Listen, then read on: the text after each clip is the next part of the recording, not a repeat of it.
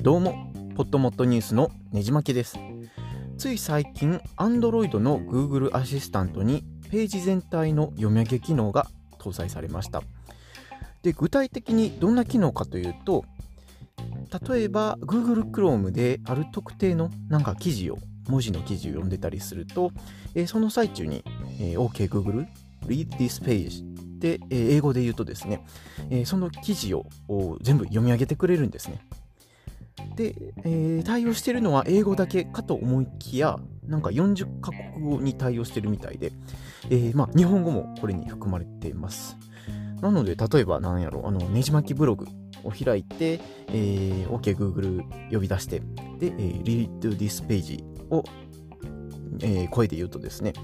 えー、OK って答えてくれて、つらずらっとウェブページを読み上げてくれるんですね。なのでなんか、あ料理中にちょっとあ火止めなあかんなとか時に、えー、なんか声で操作して、えー、今読んでたページをそのままあ読んでもらうとか、えー、なんかドライブ中に、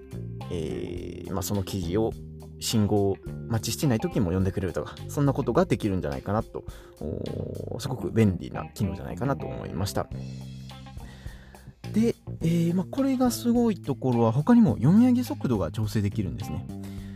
なので、えー、3倍速までできるみたいなので、まあ、せっかちな人でもパッとニュースを聞き聞き取れたり、他にもなんか翻訳機能があるみたいで、まあ、英語から日本語みたいな、えー、日本語から英語みたいなことも多分できるんじゃないかなと思います。